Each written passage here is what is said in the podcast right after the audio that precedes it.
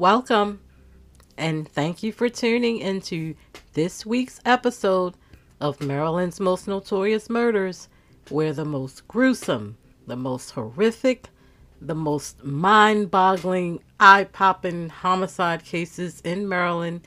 They are discussed, they are examined, and they are profiled.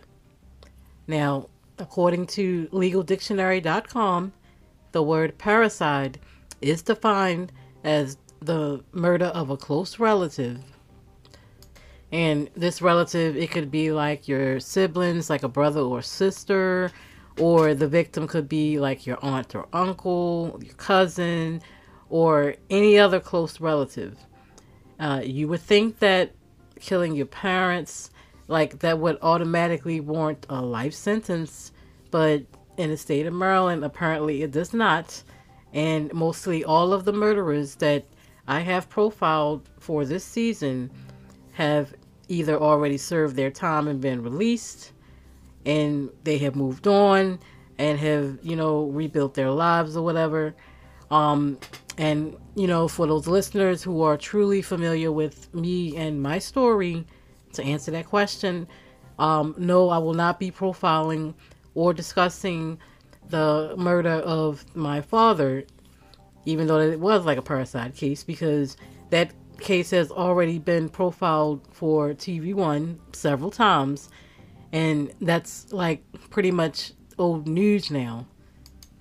You can already check all that out on my payback episode, which was on TV One, or my Justice by Any Means episode, which was on uh, TV One. Or you can click on the episode entitled Why I Do What I Do, which is featured on this um, podcast. But for this season, season 8, the focus or topic of discussion will be killers who, for whatever reason, have murdered their parents, like, you know, their mother or their father, or their grandparents, or a caregiver, somebody that was responsible for, you know, nurturing them, for taking care of them. Basically, um, any type of these type of killings have been profiled for this particular season. So the killer for this season, season 8, that I'm going to profile for this particular episode um, is 16 year old Michael Eugene Fisher. And like I have done in every single episode that has been featured on this podcast, a portion will be dedicated to an unsolved homicide that does need some type of special attention. It needs to be reopened, it needs to be talked about, or something because basically, not a lot, if anything, is being done about it anymore. And the unsolved murder that I'm going to profile for this episode is the murder of 29 year old Linda May Lester. Now, this next case right here, many, many of y'all sent me messages on my website asking me to profile this one. And I'm not gonna lie, I, I didn't really remember that at first, but it was only because I lived in Baltimore City at the time when this happened, many, many, which is many, many, many miles away um, from Talbot County, which is where, you know, this happened. And it's nowhere near Baltimore, you know, in my opinion. So, but then, um, when I did the research and I saw the picture and everything, I was like, oh, yeah, yeah, I do remember this. I do remember this one clearly and I definitely had to include um, this particular killer in with you know the parricide killing uh, season. I was I was kind of young. I remember when this happened, but how can you not be mesmerized, like or at the the complete? How can you not be in the matrix? Even when you think about this case, I remember when this happened. I literally I was a student at uh, a place called PTC Career Institute in Baltimore. I was learning how to be a security guard. Seriously, I mean, like, who does that? I swear, the stuff that people I used to spend my money on for real, like tax money and everything, to learn how to be a security guard. And they shouldn't even been allowed to even teach the stuff that I was learning, which is basically how to sit at a desk. But anyway, y'all remember PTC Career Institute? People that's from Baltimore. I mean, y'all remember PTC Career Institute and then those scamming ass trade schools like you know Ron Thomas cosmetology and all that other stuff. Anyway, I don't know how we got off topic, but when this happened, I was learning how to be a security guard, and yeah, I do remember that I was still, um, I was still into true crime. I was still trying to pursue some type of career that would put me um, in a direct line with researching why criminals and murderers in particular do what they do. And I was completely shocked when I heard about this one. I remember. But guess what, y'all? Don't hate me for this. Hate the messenger and the state of Maryland. Hate them. But basically, um, y'all might not see it. But after I finish, you're to understand why. But I actually see him, I see this killer possibly being released one day. Don't hate me. I mean, hate the messenger. I, I really see him being, I, I, I really see him being released one day, especially since he got this whole mental illness basis behind his whole defense, and he's still apparently insisting on on to that theory. Plus, he was a minor at the time of this homicide. This homicide, so that's going to have a lot to do with it. But anyway, let's just get right into it. Michael's case starts off like this. Okay, Talbot County is like the heart of the Eastern Shore.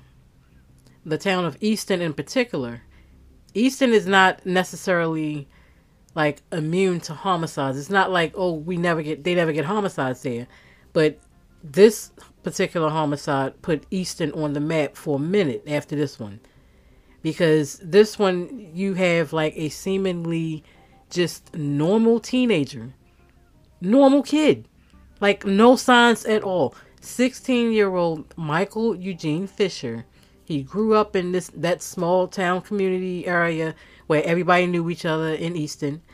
Michael was a junior at Easton High School Michael was the editor of the school uh, newspaper.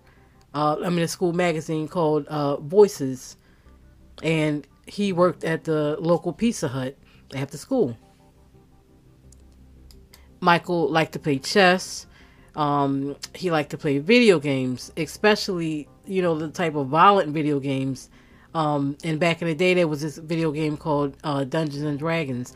I'm not even sure if that's even still out, but or even if that's uh, would even be considered violent versus how video games are now. I'm not a video game person per se, but either way, I do remember um, it was other crimes where they were using that theory. Oh, they were playing Dungeons and Dragons, so apparently that must have been a violent video game.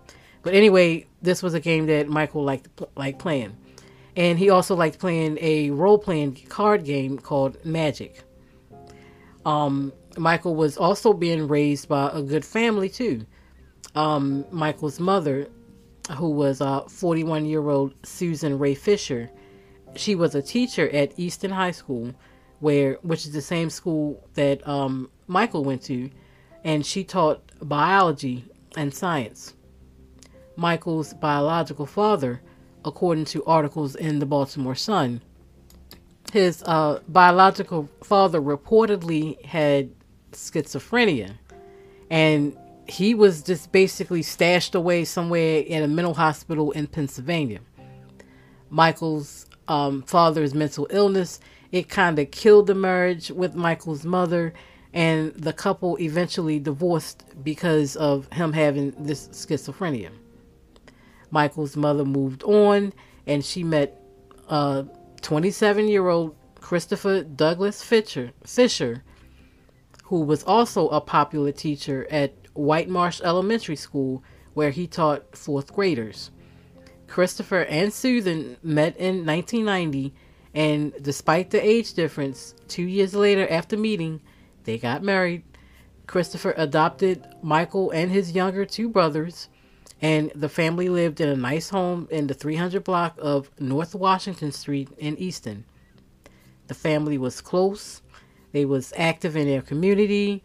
They was active in their church. Uh, the family went on skiing trips. They took vacations. Picture perfect.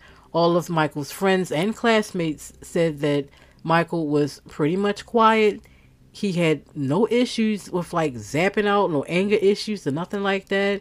He had no issues with fights or violence, no history of beating on people, of, you know, cursing.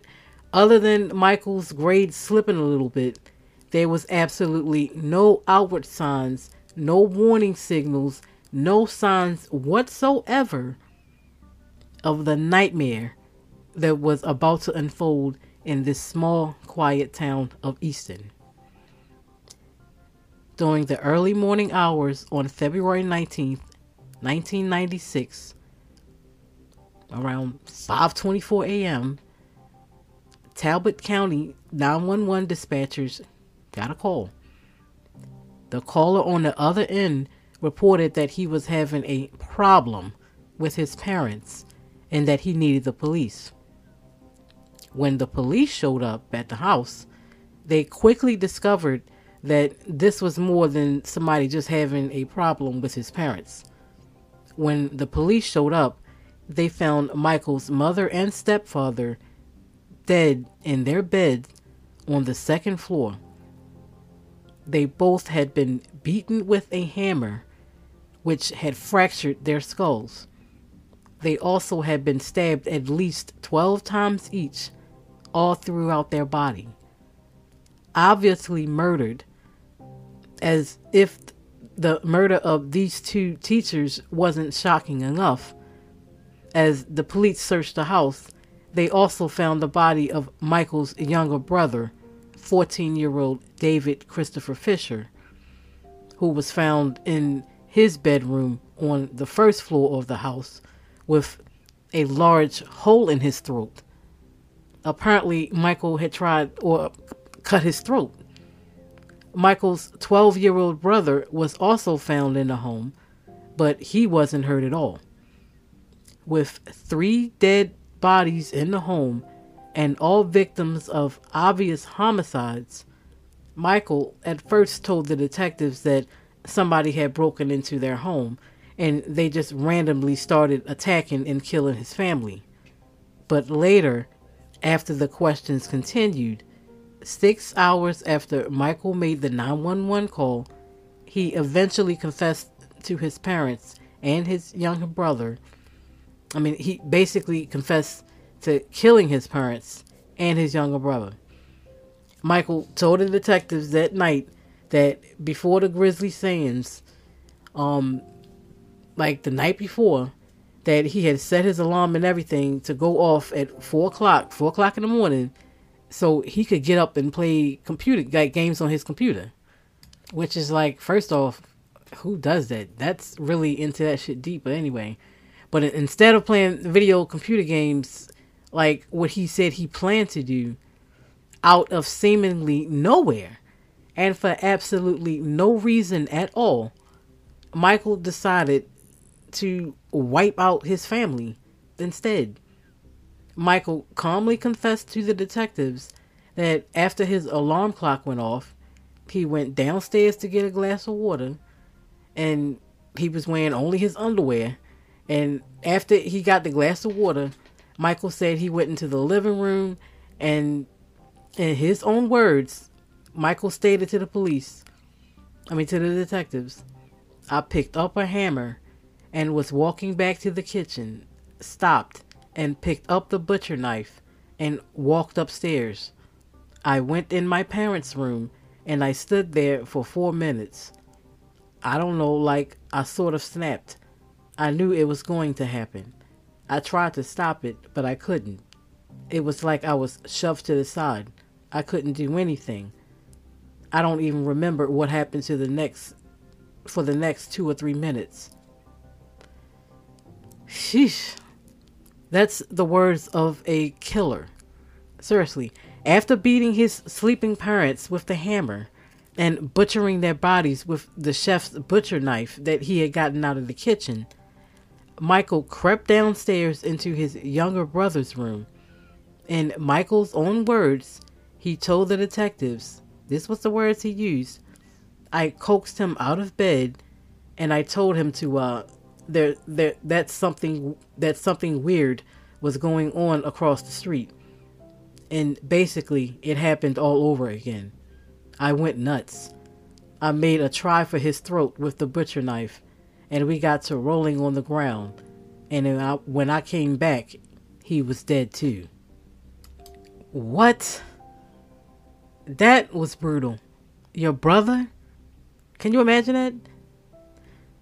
when the, when the detectives asked Michael why he would do such a thing, Michael offered up the excuse in his words.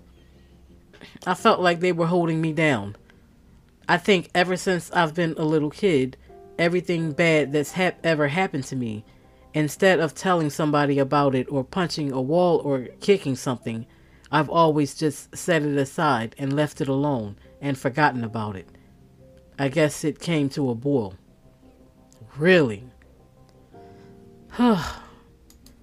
These murders completely shocked the small, quiet community of Easton. And a friend of the family re- released a statement to the press saying they were just completely the nicest people you'd ever want to meet. He thought of his stepfather as more of a father than his real father. Mike didn't do this. It's not even a one in a million chance. Now, Michael's basically slaughtering his family was the first homicide Easton had experienced in six years and the only triple homicide to date in Easton's history, which is saying a lot for Maryland. And it, like I said, it shocked the community.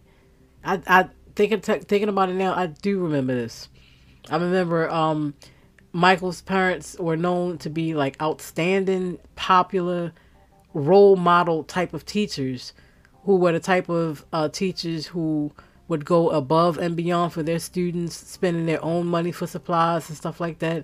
Sometimes the teachers would spend their time uh, tutoring and counseling their kids who had problems with their studies, who had problems with learning. If they needed extra help and stuff like that, they would lend a hand, you know, with not complaining. You can tell they weren't in, in it for the money.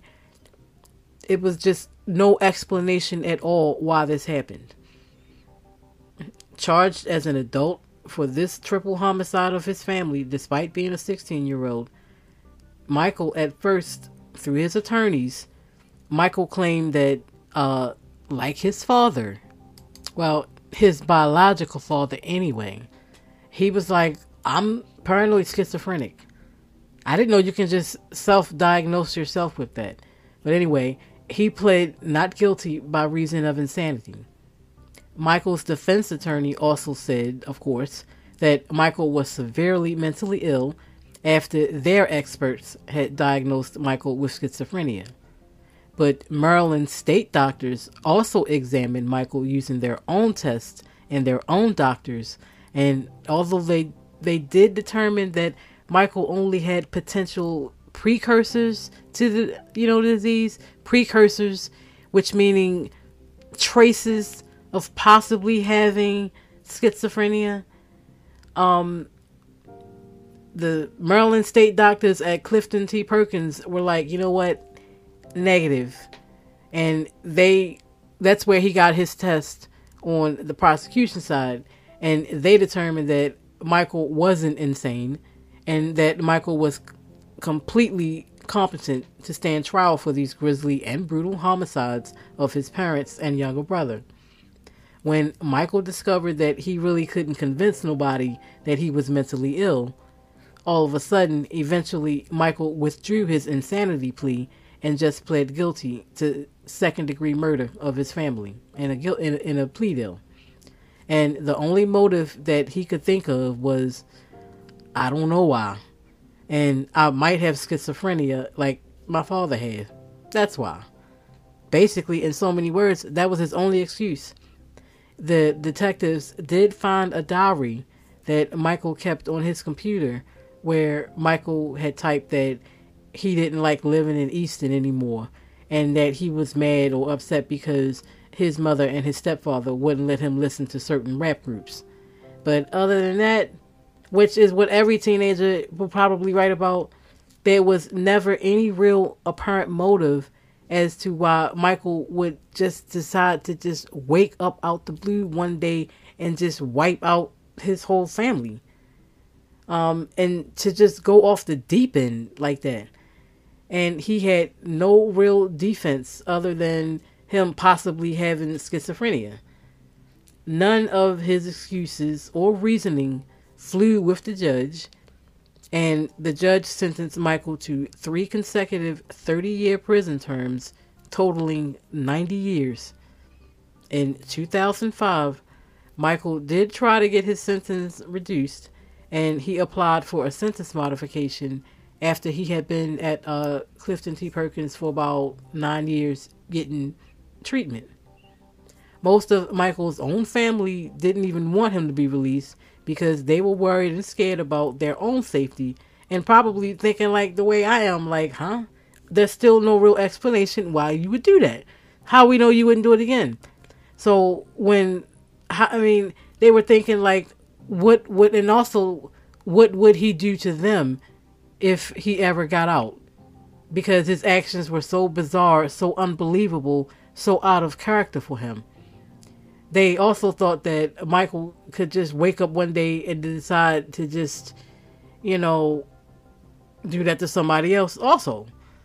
Michael thought that because he had been a model inmate and because he had had good behavior while he was in prison and because he had gotten his associates associates of arts degree from Anne Arundel uh, County Community College like when he was locked up that that would help his chances of being released from prison but obviously it didn't. And Michael's request for a modification of his 90 year sentence was denied. And eventually, Michael was transferred to a regular state prison to serve the remainder of his 90 year prison sentence. And he was transferred out of Clifton T. Perkins, which, you know, was a psychiatric hospital. But to be transferred into a state prison, ugh. Mm. So I chose this case for obvious reasons, and also because I did want to bring uh, freshness and newness to this case that I had forgotten about. Shouts out to everybody that sent me messages to, you know, profile this case. Um, I just still can't believe that there's no motive for this. I wonder what he think about in that cell. Like, do I believe he has schizophrenia? I mean, not really just because you feel like you might have traces of it. Um, I mean, although there's no explanation for why he seemed, why he did what he did. I don't know. I mean, I still don't think I'm not convinced that he has uh, schizophrenia, but I would be worried too if he got released and I was his family. You know, because like they said, you know, how do they know that he can't do that to them? And I say that to say this though, even with his um, uh, you know, insisting that he suffers from schizophrenia, I do see him either being released one day or at the very least placed back into uh, Clifton T. Perkins and possibly being released. The state of Maryland is is weird like that. Um, I don't believe that he just zapped out because of playing video games either. Like I remember the media tried to place a big focus on him playing, you know, uh, Dungeons and Dragons, and that's supposed to have been like some violent uh, video game, and that's what led him into just in some type of trance all of a sudden wiping out his family. I don't believe that had anything to do with it either. He also didn't show any remorse in this case, which is weird. Um, he did. This wasn't even a, like you know an argument where his where he just snapped one day there were no signs of physical abuse or any type of abuse at all verbal, emotional, sexual, anything from his parents. He just woke up one day and just kirked out. I mean, would also um also want to know why was the other brother kept alive? Um, that's going to take some further research on my on my part, and I'm kind of curious about that. I should actually write him and ask him that, you know, because I did some. I tried to find out um, any articles I could find to figure out why the brother was kept alive. If somebody know that, maybe they can let me know. But I, I don't understand. I don't understand why the younger brother was kept alive. He also had, I believe, it was a 12 year old brother that was um, uh, kept alive. So um, either way, um, this definitely made the list for uh, one of Maryland's most notorious parricide cases occurring in the state of Maryland. Moving right on into this episode's unsolved homicide, and just as I have done, I have done in every single episode that has been profiled on this podcast. Although a lot of attention and focus is placed on homicide cases where the murder or case may have received a lot of attention, a lot of press, might have been on Murder Inc. or Fox 45. Um, it got a lot of media coverage. This podcast also shines a light on the many homicide cases that we see in the state that do not receive a lot of attention. They don't receive a lot of press, if any attention at all. You might hear about it like one time and that's it. These type of murders are so common in the state that there's not a lot of time to focus on just one. I'm telling the truth about that. I mean, sometimes when a person gets murdered in this lovely state of Maryland, you don't hear nothing else about it other than the initial report. And the number of homicides that are unsolved in this state is completely like unbelievable. Almost 50%. It's really it's obvious that homicide detectives cannot do it all by themselves you know, it's cases are not solved like what you might see on TV or you know Netflix or the first 48, nothing like that. In the state of Maryland, it's not like that. You have to prove, um, you have to get convictions, and homicide detectives are often overworked, underpaid, understressed, and flat out outnumbered and kept busy all the time. But what happens to those cases where nobody is talking at all, where there's absolutely no evidence, where it seems like these cases should have been solved a long time ago. What happens when there are no witnesses coming forward at all, or cases where it seems like because of the victim's past or the victim's lifestyle, where it just seems like those cases are being shoved under the rug. It just seems like detectives ain't really trying to investigate the case because you know, this was drug related or the victim, quote unquote, had it coming. You know, what happens to those types of homicides or those type of cases? Did the killer really just get away with murder? It, it just seems like literally nothing ever is done with these forgotten homicides. Not because nobody cares anymore, but simply because the public just forgot all about it because we've been bombarded or reintroduced by new homicides. It's a rotating cycle. It's like we have become almost immune to homicides in the state.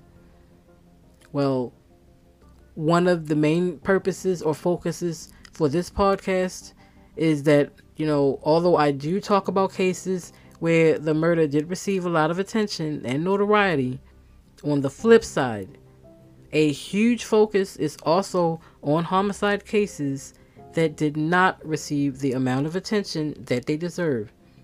And with that being said, this episode's unsolved homicide is the cutting death of 29 year old, I'm sorry, the cutting murder of 29 year old Linda May Lester. Now, 29 year old Linda May Lester worked in Towson as a civilian police 911 uh, dispatcher and a 911 operator. And on October the 11th, 1994, around 10:45 p.m., she left work to pick up her 2-year-old daughter from her ex-husband home in the 8000 block of Church Lane in Randallstown. The couple had been separated ever since January 24, 1994, and Linda's friends and family later told reporters for the Baltimore Sun that the marriage had ended on bad terms after years of arguments, fights, and threats from her husband if she ever left him. When Linda's ex husband told Linda's family that she had never showed up to pick up her daughter, the next day, on October the 12th, 1994, Linda's sister reported her missing to the police. After she got a call, after she had gotten a call from Linda's co-workers telling her that Linda never showed up for work that day. And plus they were supposed to hook up, but she never did. So the next day after she reported her missing to the police, the next day after that, Linda's 1985 gray Mercury Cougar was found by a maintenance worker a little before 6 p.m. behind the Ramada Inn, which used to be the Ramada Inn, in the 1700 block of Belmont Avenue in Woodlawn. The car had been backed into a parking space, and when the police examined the car further, they found that the car was stained with Linda's blood.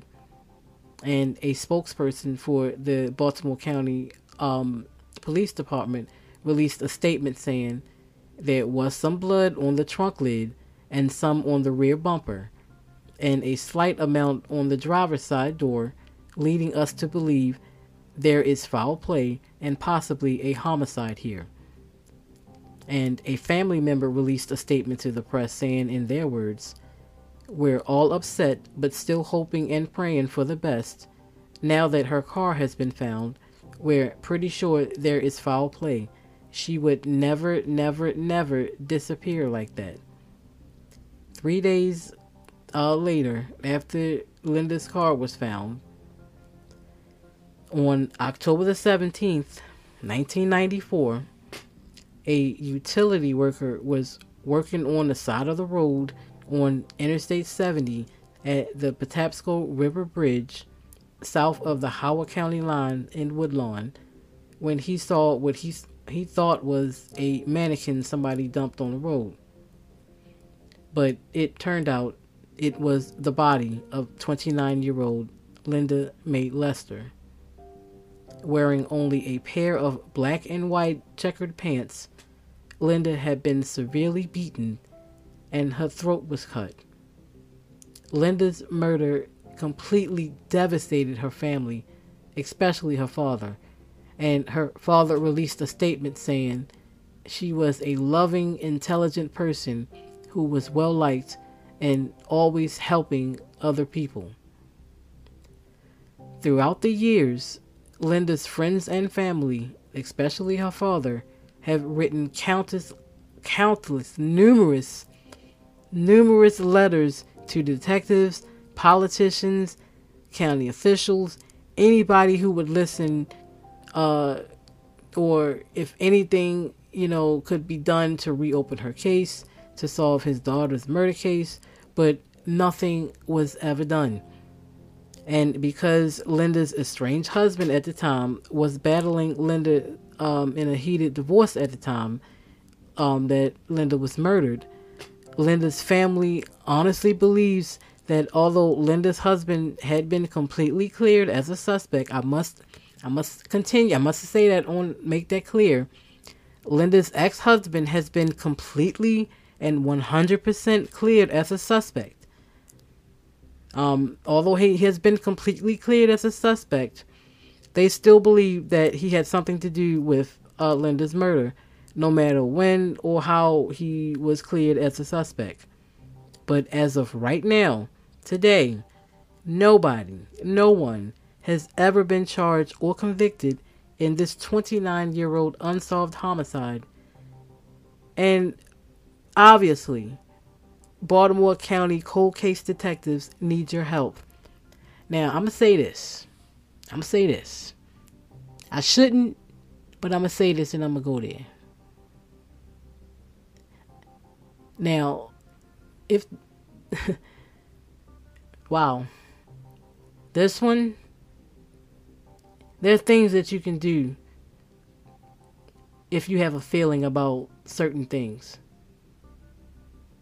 Now, the family, if you're listening to this, just send me a message. But as of I'm, I'm going to continue with this podcast. As of right now, today, nobody has ever been charged or convicted in this 29 year old unsolved homicide. And Baltimore County cold case detectives, they need your help. So if you have any information at all in this 29 year old homicide and you want to bring closure to this family, please, please call Baltimore County Detectives at 410 887 3943 or you can reach them at 410 307 2020. You can also call Metro Crime Stoppers at 1 866 7 Lockup. Or you can text tips to uh, crimes, which is C R I M E S, or on your numeric keypad, it's 274 637.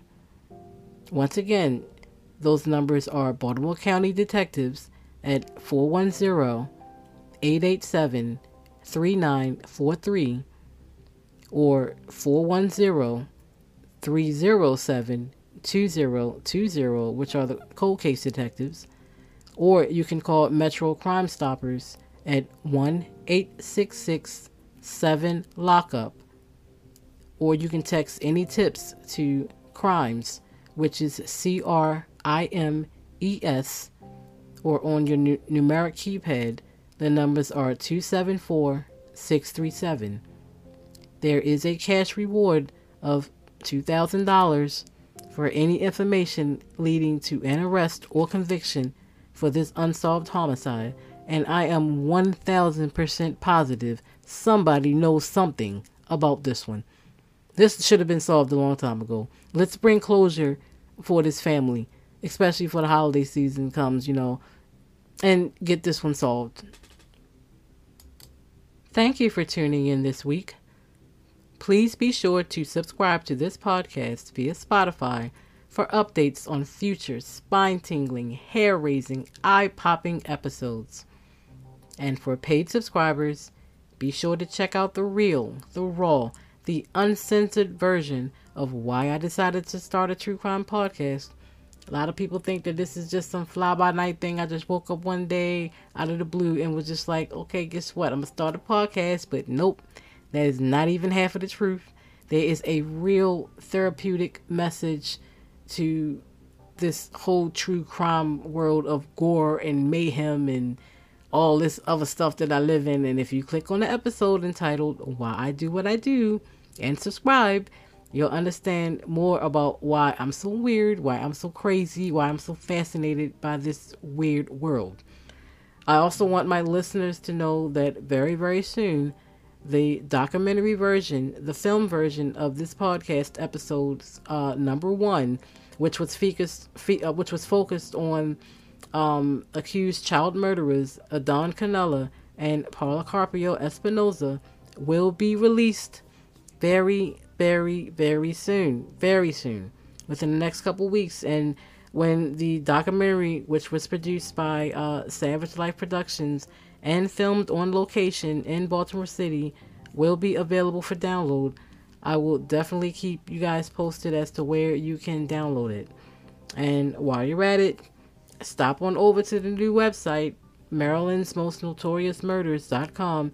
And Maryland is spelled MDS most notorious murders.com where you can access all episodes of this podcast and check out the different seasons that uh, I have focused on, like uh, teen killers, relationship killers, mental illness murders. It's, it's so many, you got to divide them into categories. I'm not even, I, I kid you not. You can also find links to all of um, my true crime books that are loosely related to this podcast entitled uh, Maryland's Most Notorious Murders, 1990 through 2008, Maryland's Unsolved Homicides, Volume 1, and my local bestsellers, Until I Get Caught, the true story of a serial rapist in Baltimore, and um, Junkie, a true Baltimore story. As I stated before, um, you can also check me out on season one of Payback, which airs for the TV One network. You can also check me out on the Oxygen network for Black Widow Murders, where I profiled Maryland's female serial killer, Josephine Gray. Or you can check me out on TV One's Justice by Any Means, TV One's Fatal Attraction, where I profiled the North Carolina child murderer uh, Peter Moses. Or you can find me hosting uh, Killer Kids for the LMN Network, where I profiled teen killers uh, Sarah Citroni and Jason DeLong, who were also featured on last uh, featured on I think it was episode four of episode four or five of this season.